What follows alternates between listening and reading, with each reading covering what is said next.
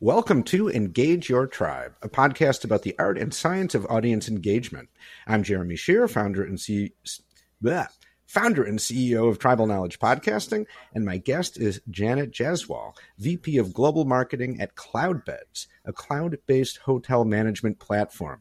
Janet, it's great to have you on the show. Likewise, great to be on. So, say a few words about Cloudbeds and about the problem that you guys help solve. Sure, yeah. So Cloudbeds is the fastest growing technology provider to the travel and hospitality industry. Uh, our mission is to power every property globally with our integrated cloud-based hospitality management platform. Today, we empower more than 20,000 independent hoteliers and hosts across 157 countries.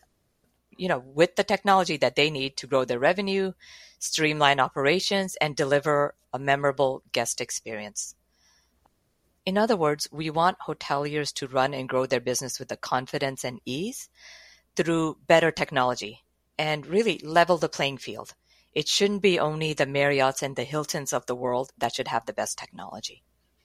Okay. So if you're not a Marriott or a Hilton, how until you guys have been, begun offering your solution, what was typical for you know like a smaller hotel operator? How were they doing management before you know you guys came along?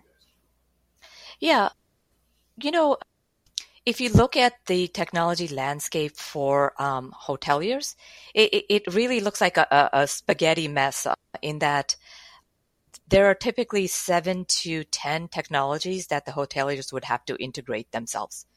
And it made it very difficult because, you know, person was a different person in one system versus another. They had to reconcile all that information. They had to learn, you know, seven or eight different systems. And in the hoteling industry, there's a lot of turnover. And mm-hmm. so as soon as you, you know, train somebody, you know, a few months later they leave. And all of a sudden you're you're stuck with having to retrain somebody. So it has been very difficult for them, which is part of the problem we have addressed, which is one integrated platform that has really multiple capabilities, but it's, you know, uh, one login, it's always in sync, it's one platform, and it makes life a lot easier for these hoteliers. Okay. So, which is great, but also you guys have the challenge of introducing a new way of doing a thing that hoteliers have been doing a different way for quite a while. And so, yeah how have you guys been successful in getting people to try something new, which can often be really hard to do? Yeah, yeah, I agree. You know, while our global headquarters um, is based in the US, we have a globally distributed workforce. So, a big part of our success in getting people to try something new is that we focus on being local. In other words, we have sales and customer support people in the local area where the prospects are located. And most likely, we also have employees that come from the hoteling industry and speak their language, literally and figuratively. In fact, many of our employees also own hotels or used to own hotels. They used to be the, the general manager of hotel chains. So speak from that experience. Um, in fact, our employees that are located in more than 40 countries are bilingual, if not trilingual. So they are also they also speak their local language, not just speak hoteling. This means we understand the local language and customs of the hoteliers with whom we engage, which makes them more likely to want to talk to us. We also try to reference our hoteliers' local peers who are Cloudbeds customers so, so they understand that others just like them also use our platform. This helps them to be more open uh, to trying something new you know, after that, then it's, it's up to how well our platform can alleviate their pinpoints and bring the benefits that hoteliers want. They want to grow revenues faster, they want to streamline their operations and deliver memorable guest experiences. Okay, so why is it that having local people on the ground who speak the same language, like literally the same language, but also know the hotel business and can speak that language, why does that make a difference? It makes a difference because they trust them. They they know that they understand them. They they speak their language. So having local presence is important in the hoteling industry because it's a lot of it is uh, relationship driven, as mm. opposed to, you know, some big technology company based in the US that, you know, is selling from far away. Um, our company has been formed on a distributed workforce. So we, we've been remote from day one uh, since our founding uh, nine years ago.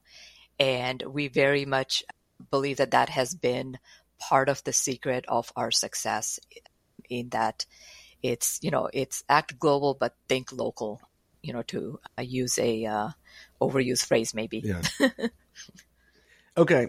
So, and, and uh, now a big part of what you guys need to do is teach people a new way of doing things. So, how do you yeah. educate people without making them feel like they're being lectured to or being told like everything you've been doing is wrong we'll show you the right way? How do you you know how do you teach without getting without you know getting into that kind of thing? Yeah. That is that's always tricky right? What we do is we educate our audience through helpful content you know across a variety of formats. In some countries you know even html emails doesn't work they want plain text right? Because maybe bandwidth is different. So, you know, we use videos, we use ebooks, we use blogs. We keep it casual more because uh, hoteliers tend to be less tech savvy. And so, you know, we, we want to meet our audience eh, eh, and give them the formats that they're comfortable with. And our goal is to provide information, best practices, how to guides, templates that help them to be a more successful hotelier. It doesn't matter to us if the content's not relevant to our product offering or that if the content mentions our competitors. Our goal is to inform and educate them. We're not trying to sell to them.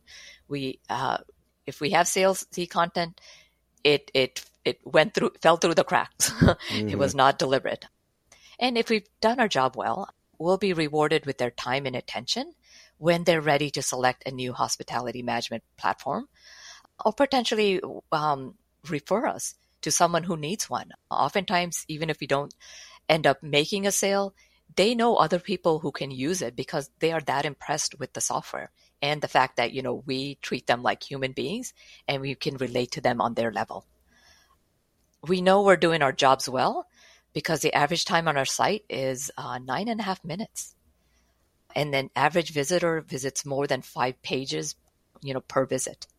And our bounce rate is like 30%, slightly above 30%. So, you know, we keep an eye on those metrics and, and we do think that our content is, is serving our audience well, you know, because, because they spend so much time on our site. Yeah, sounds like it.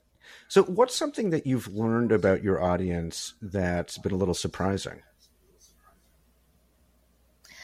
Um, well, one thing that continues to surprise me, although I shouldn't, you know, given that I've been doing marketing for more than 20 years. But many marketers, you know, live and breathe their products 24 7. And they forget that their audience doesn't. You know, they're not as uh, immersed in, into their products. So, what the marketers tend to do is instead of speaking to their customers in a way that their customers can relate and then bringing them along for the right, you know, to a point where they're engaging with you naturally, they focus on on emphasizing the best way that they are differentiated and how they're better than their competitors.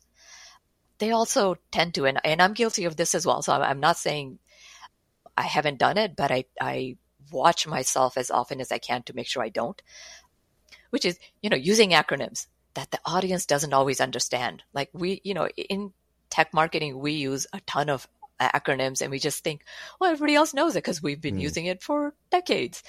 Well, our audience may not. So it, it, it's being able to have less education that's product centric and having more ways to speak to them through storytelling, but also being problem or goal centric.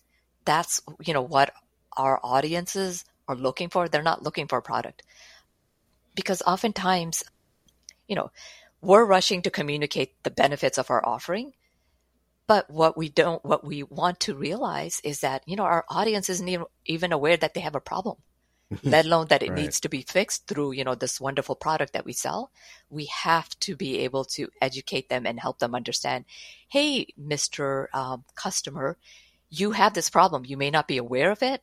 And later, when they're ready and they understand more about that problem, then we can, then we've earned the right to talk to them about, hey, our product can solve that problem better than anybody else. So, you know, kind of not leading with the product first, doing that later. Yeah, that's so well put, right? Like you have to find your way there. You have to earn the right to get to the stage where you can say, okay, we understand you so well in, in your problems. We have a solution that might be interesting, but you can't, if you lead with that, then the, the, the buyer's gonna be like, well, how, you don't know, you don't know me. How can you possibly yeah. know if your solution's going to help us? Yep. Yep. So, what's something that you've learned over your, I think you said 20 years in marketing? What's something you've learned that you can share with our listeners that'll help them better engage their audiences? Um, so I have a lot of battle scars, so but we won't go there. But I will talk a little bit about something that is affecting a lot of marketers in a lot of different industries, and that's COVID 19. What it's done is it has accelerated digital technologies, uh, the adoption of digital technologies for everyone. Companies across multiple industries, you know, industries like manufacturing, who, you know, were slower than maybe the technology industry to adopt digital transformation, well, they're undertaking it if they haven't already done so. Companies are also interacting with more digitally savvy uh, customers who have rising expectations you know, of that that exchange that they have with the company. And the pandemic certainly accelerated that, but in general, customers are becoming more digitally savvy. So it's kind of like, you know, the tide is rising, but also the tide is rising faster than it used to. So today's customer is increasingly savvy, digitally speaking, and has rising expectations. They demand to be met on their terms, and they expect the brands with whom they interact with to know them, understand them, and add value to that interaction. So that makes it very challenging for marketers uh, in that not only do uh, marketers and companies in general need to understand their audience, their needs, their preferences at that greater level of detail than they had previously, but they have to put in the processes in place to better engage their audiences. And so I'll give you an example in our industry. In the hoteling industry, it means that more hoteliers are improving their digital presence, whether it's through their website, engaging um, their customers through social media, and email to reach potential guests, whereas historically they've they haven't had that need. It also means that they're much more open to accepting contactless payments, doors that can be opened with a mobile device, kiosks to check in and out of the hotel. So it's not just how you communicate with them, but also how you do business it, it is now starting to become the norm. And it is something that I think if, if companies do it well, they can engage their audiences so much better. But but Jeremy, it's a huge undertaking and it is not something that can be done overnight. And so, you know, we like others are taking a phase by phase approach and we're incorporating more and more of that in the long term instead of trying to to you know get there overnight because that that's just it, it's too hard. Uh, it's too hard to do that. Indeed, absolutely. Well, Janet, thank you so much for that and for all of your insights. And thank you for your time. Really enjoyed our conversation.